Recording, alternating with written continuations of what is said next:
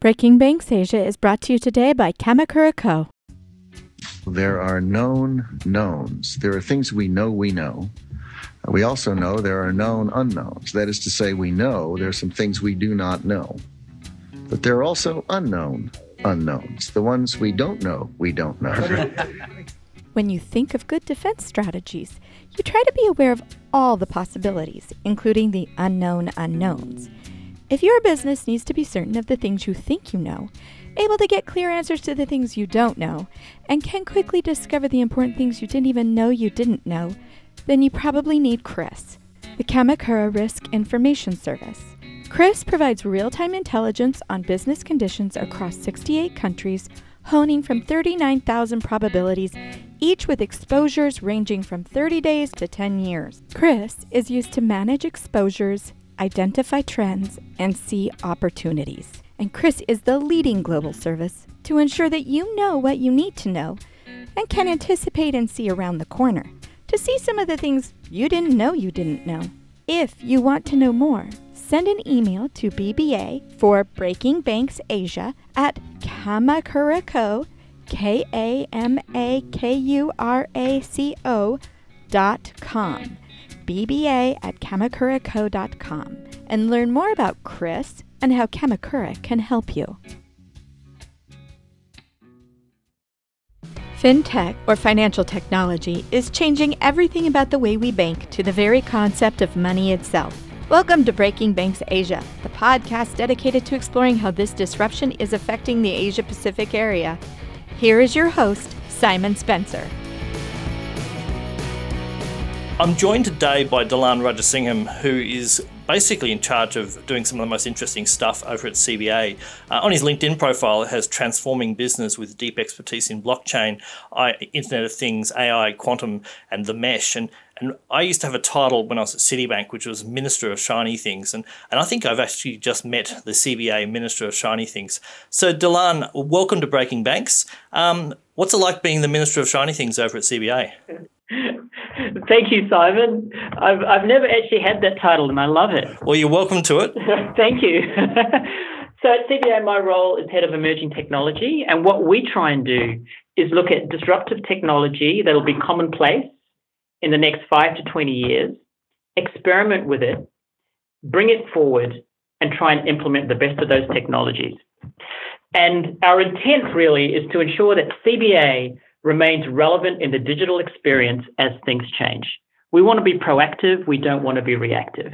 We want to ensure that we're leading, we don't, we don't want to be taken by surprise. That's kind of what my role is it's a time of really interesting changes and, and so you know you'll have people talk about sort of two year horizons and three horizons and five year horizons and and there's a sort of a sense that sometimes the the future is colliding with the present probably a little quicker than we think in some areas and perhaps slower in others. What do you see as some of the areas where you think the future is probably coming a bit quicker than some people are expecting? It's really interesting in this age of exponential change and that might sound like a buzzword but even more more so now and also, historically, in the last five years, it's becoming not a buzzword, but actually what day to day life is. So, some of the technologies that I think that uh, we would consider today to uh, that would have historically we wouldn't have looked at are things like artificial intelligence, blockchain, uh, the use of the Internet of Things, AI. On a more longer term horizon, it's things like quantum computing, the uh, brain computer interface and those sorts of things. So when I say five to 20 years, it's when is it commonplace? It doesn't mean that we can't experiment with it today. There's certainly um, there's you know really interesting experiments happening in the AI field, you know, and starting off with things like robo advice and things like that but also use of you know, machine learning and AI techniques to profile needs, identify propensities, identify risks. Um, yeah, really sort of fine tune the whole banking experience. Yeah, and I would imagine that's an area where there's obviously long term prizes for, for a bank like CBA, but there's also probably you know immediate short term areas where those sorts of technologies can be rapidly commercialized and, and tested and, and experimented with. Yeah, completely. And AI is a really interesting field, particularly deep learning. As we start to look at it more and more, we've adopted deep learning techniques today in the uh, big data capability that we have at the bank to provide our customers relevant products and services. But if we think of a more medium and long term, can imagine AI on top of a quantum computer? What could it do and what new insights can it provide?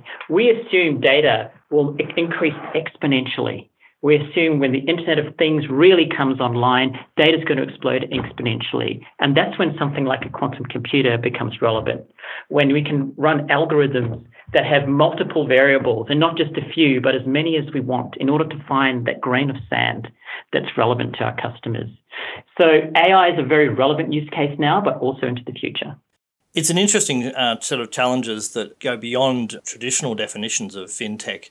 When you've got a, a, sophisticated model, you know, that's perhaps using machine learning or, or creating an n-dimensional hypercube, you know, how do you audit that sort of complex set of algorithms that are emergent, you know? And it sets really interesting challenges for your auditors and, and your compliance people to understand what's really going on. What's the model actually telling you? And how do we make sure the model's fine-tuned and, and, and who audits the models? Do we, do we actually use AIs to do our auditing for us as well. And that's really interesting. We've recently released a paper on uh, the Internet of Things. It's called the Machine to Machine Economy. It's a thought leadership paper. And one of the interesting things in there is around as machines become more prevalent, how do we ensure that they are ethical?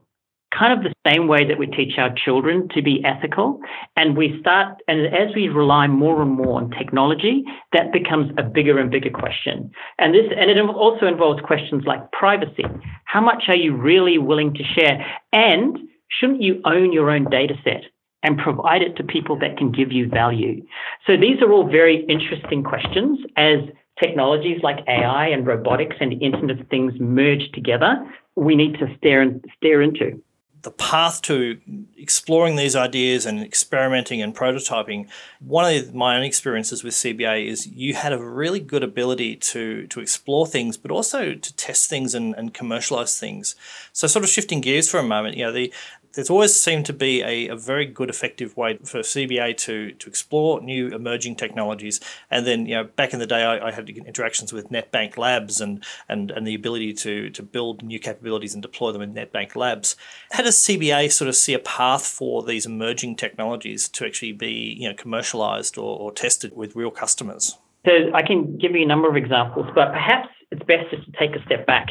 If we find something that we think is going to be disruptive, the first stage of processes we run internally is to prove out the technology and really understand it. Then we approach different business units in a push pull sort of way and test it against real use cases. The best of those use cases, if it does provide real value, we commercialize. And we can commercialize the, that in a multitude of different ways. If it's quantum computing, it's through relationships and partnerships, like our investment in Silicon Quantum Computing, Australia's first hardware company. Or it's working with startups, if I use quantum computing as an example, like QxBranch, to create a software layer that we can begin to train our developers inside CBA and our partners in how to start programming in quantum. Uh, if it's other things like blockchain, which we've had a lot of experience in, then there's real market opportunity around that. And watch the space. In the next few months, you'll see some very interesting announcements. There you go. You heard it first on Breaking Banks.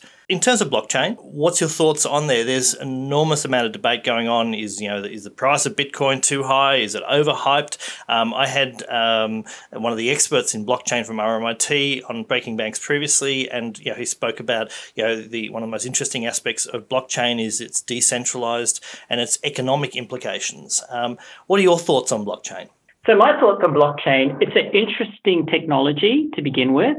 Uh, it's maturing rapidly, and that's thanks both to investment, the number of new companies we're seeing, and also about people taking different perspectives. Like we're investors, early stage investors in R3, the uh, fintech, if you like, blockchain consortium, a bunch of banks getting together to build a financial grade ledger. And the technology is maturing to the point where we're beginning to see people move away from proof of concepts to pilots. It shows real promise as a means to exchange information, as a means to automate processes which have traditionally been either manual particularly across multiple parties. I find it really promising. And as I said, watch the space. Yep. From an international currency perspective, you know, Bitcoin is effectively a global currency. You know, what are your thoughts on, on that? Um, do you see CBA um, playing in that space, in the Bitcoin space? Well, Bitcoin is interesting.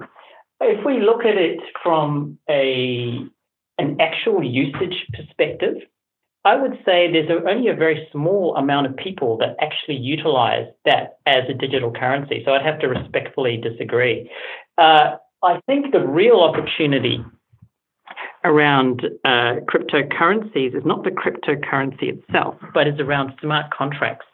And that and smart contracts, the ability to codify business rules and applications becoming a new application layer in this distributed mesh of technologies, that shows real promise.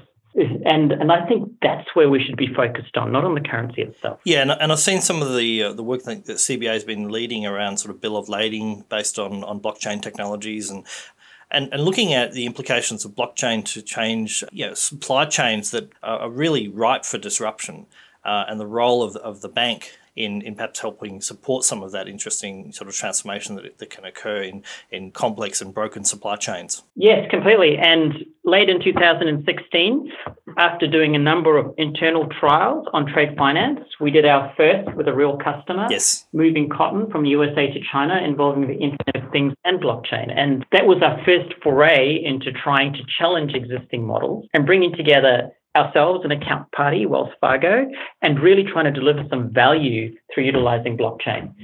So I agree with you. It's a disruptive technology. It can bring together counterparties which may not necessarily have uh, who may not necessarily have the most efficient processes. But the interesting thing about the technology is it gives you a real chance to try new things and try new ways of doing things, even if processes have been stable for a long period of time. You've mentioned a number of the partners you've you're working with and engaging with, and the sense I'm getting is is your vision very much is for CBA to be part of an ecosystem. Is that very much in your thinking that you do innovation best when you, you you're part of an ecosystem story? Completely. So in any of the technology fields that we look at in emerging technology, it's always about the ecosystem.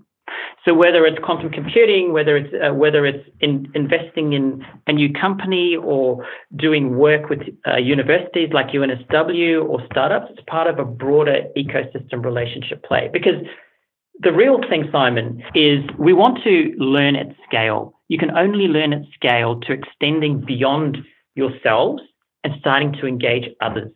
And engaging others means an ecosystem. And if we think about the future of finance, it's going to be about ecosystems and partnerships.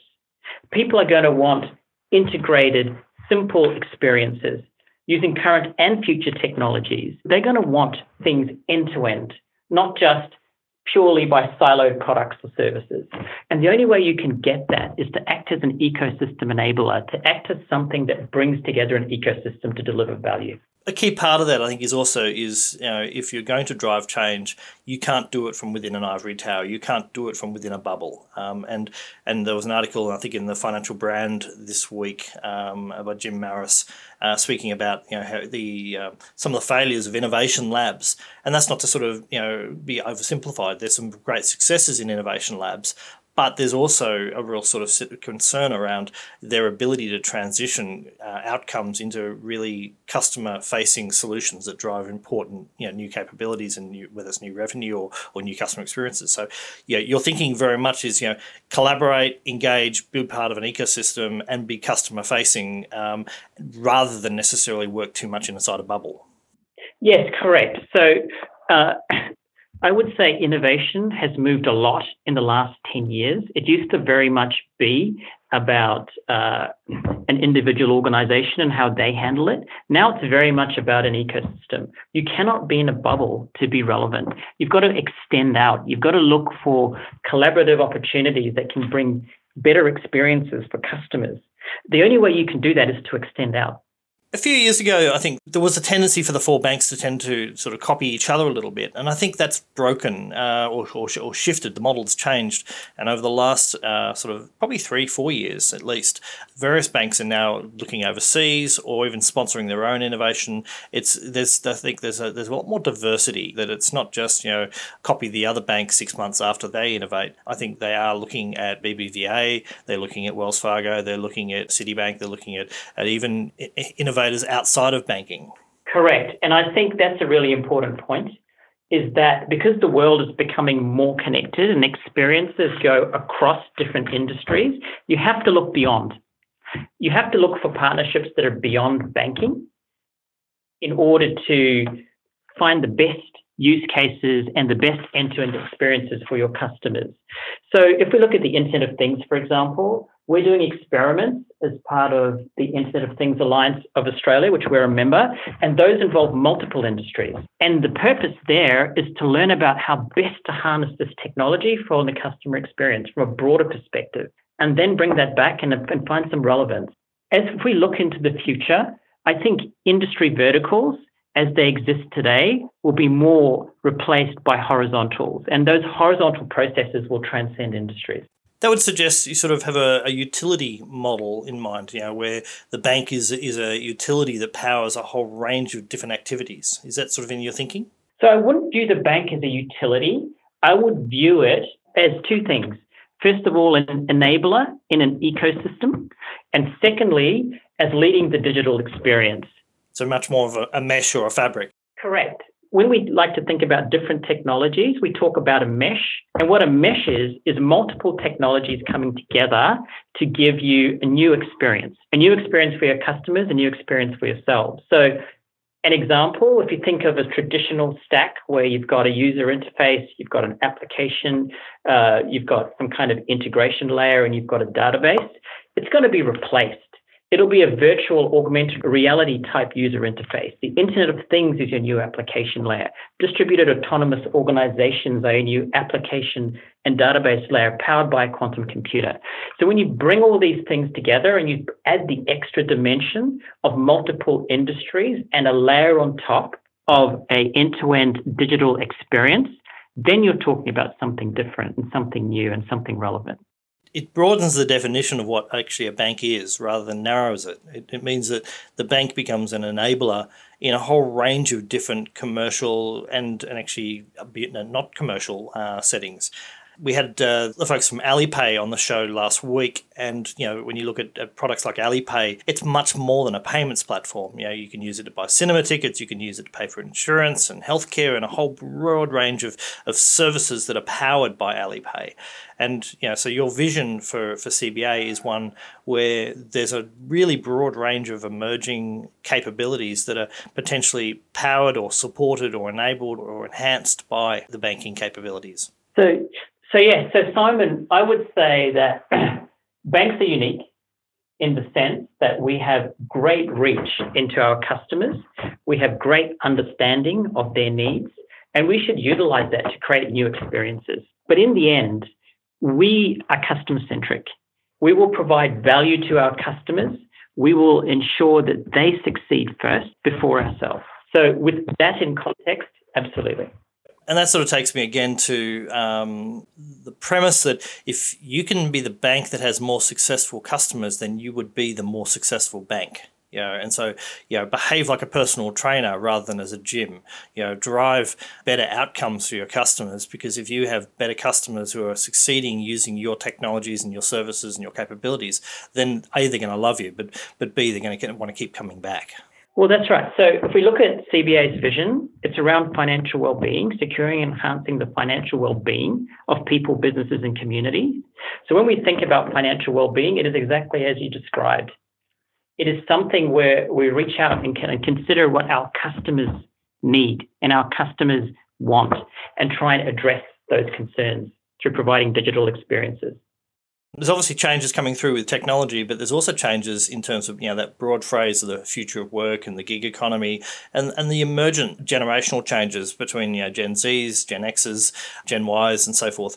There are some real differences in the expectations and the experience of my kids' generation when they get their first mortgage will be quite different to mine. You know, just the you know it won't be sort of two times or three times their income. It'll be probably many more times their income unless they're very very successful employment wise.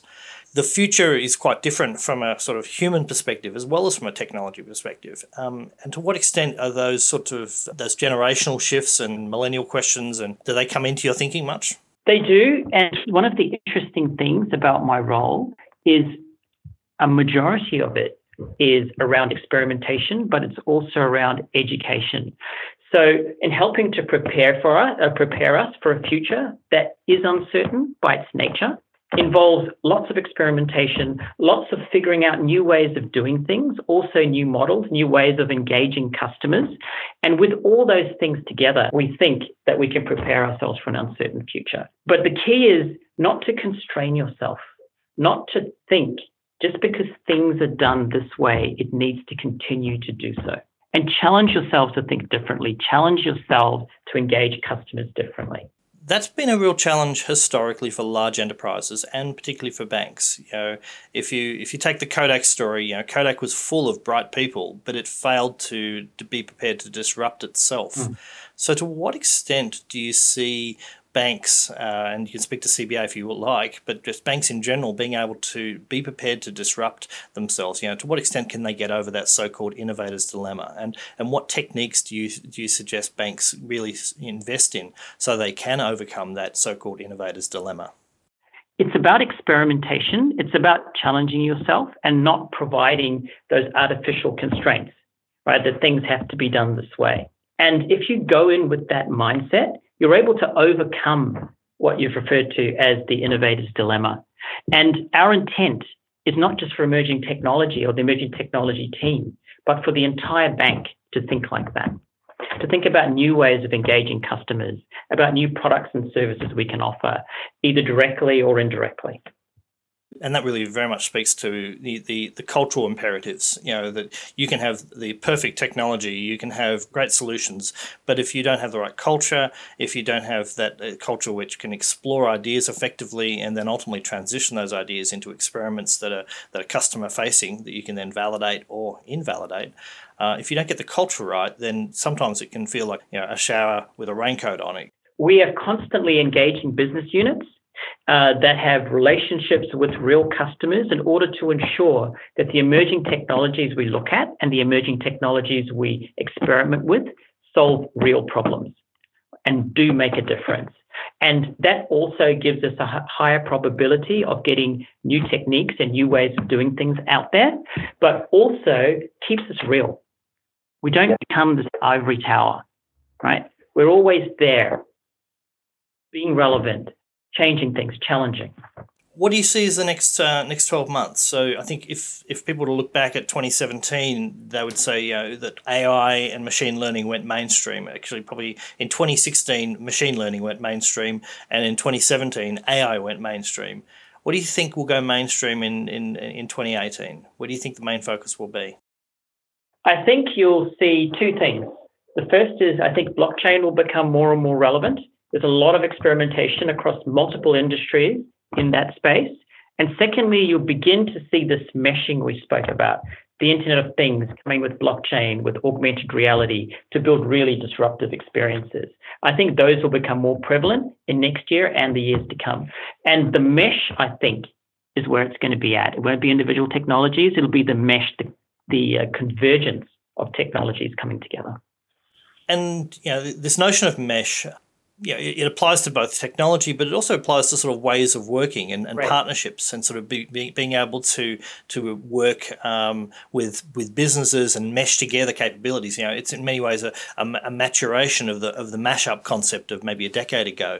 Um, now now it's not a ma- it's not a, a mashup. It's it's a it's a mesh up, and it, and it recognizes that it's not just the tech, it's the people, it's the business models, it's the customer bases. It's it's you know it's a more sophisticated and perhaps more controlled way of collaboration.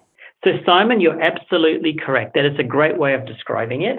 So we're no longer talking about just the user interface meshing together data. It is companies, it's organizations, it's different technologies. It's working together in new partnership models. It's about trying to find new value through a collaborative, more immersive experience that obviously speaks to the future of work and then you have to then think about well what would be the financial services products that you would support a, a mesh economy you know if you have a mesh economy with right. where a small business can have the sort of capabilities of a large enterprise by by meshing together with other small businesses and can have specialization that a normal enterprise that are normally only a large enterprise could, could afford to have um, you know, a, a, mesh economy is a quite a different type of economy than the traditional uh, economic models, and that creates opportunities for whole new types of of, uh, of banking products and services. Correct. And the interesting thing about the mesh economy, as you've as you've talked about it, is that uh, as it matures, it provides humanity with a totally different mindset and a new way of creation and a new way of finding new value. So uh, we look at automation and we think about the future beyond automation. It is right with us.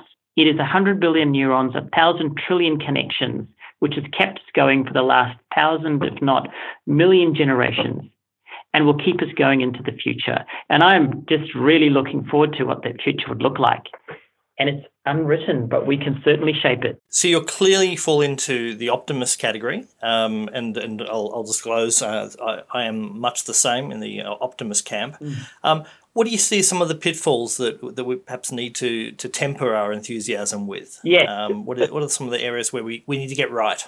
What we need to get right is through this process, through this meshing economy, through the utilization of uh, more and more uh, automation, we don't. We mustn't lose our humanity. We mustn't use lose the essence which makes us who we are.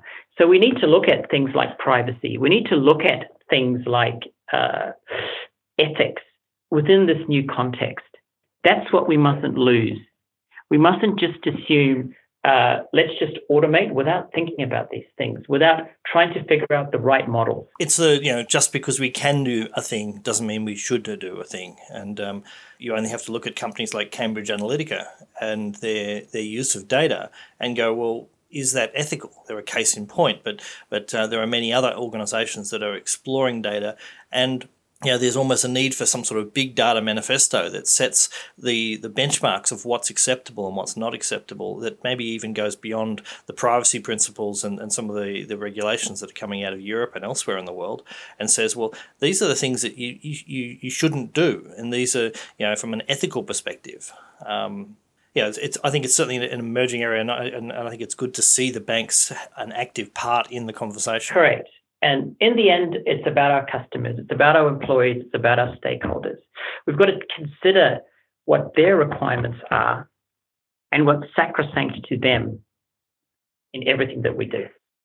Thank you so much for your, for your for your time. A really interesting conversation. It's clear that you and I could just banter away for quite some time. Look, next time I'm up in Sydney, I will definitely uh, hit you up for a coffee. And equally, if you're down in Melbourne, uh, do come by our studios again, and we'll have uh, round two of this very very interesting and exciting conversation. Thank you very much for joining us on Breaking Banks Asia. Thank you for the opportunity. So that's a wrap for this week's Breaking Banks Asia. Follow us on B Banks Asia on Twitter subscribe to our daily newsletter at asia.breakingbanks.com, and also follow the links there to download the weekly podcast. Coming up, we have an end of year special with some really interesting guests, and then in 2018, we've already got planned follow on interviews with other thought leaders and change makers from across banking, fintech, regtech, and associated fields. So, thank you for tuning in this week, and I look forward to all hearing from you and hearing any feedback, and uh, all the very best for the week to come.